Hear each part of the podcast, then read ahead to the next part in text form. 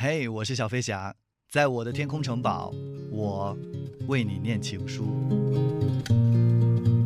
2014年4月22日下午15点30分，小象的情书里说：“邝浩伟，我爱你，再见。”那片笑声让我想起我的那些花，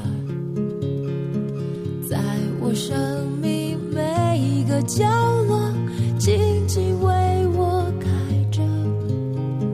我曾以为我会永远守在他身旁，今天我们已经离去，在人海茫茫。他们都老了吧？他们在哪里呀？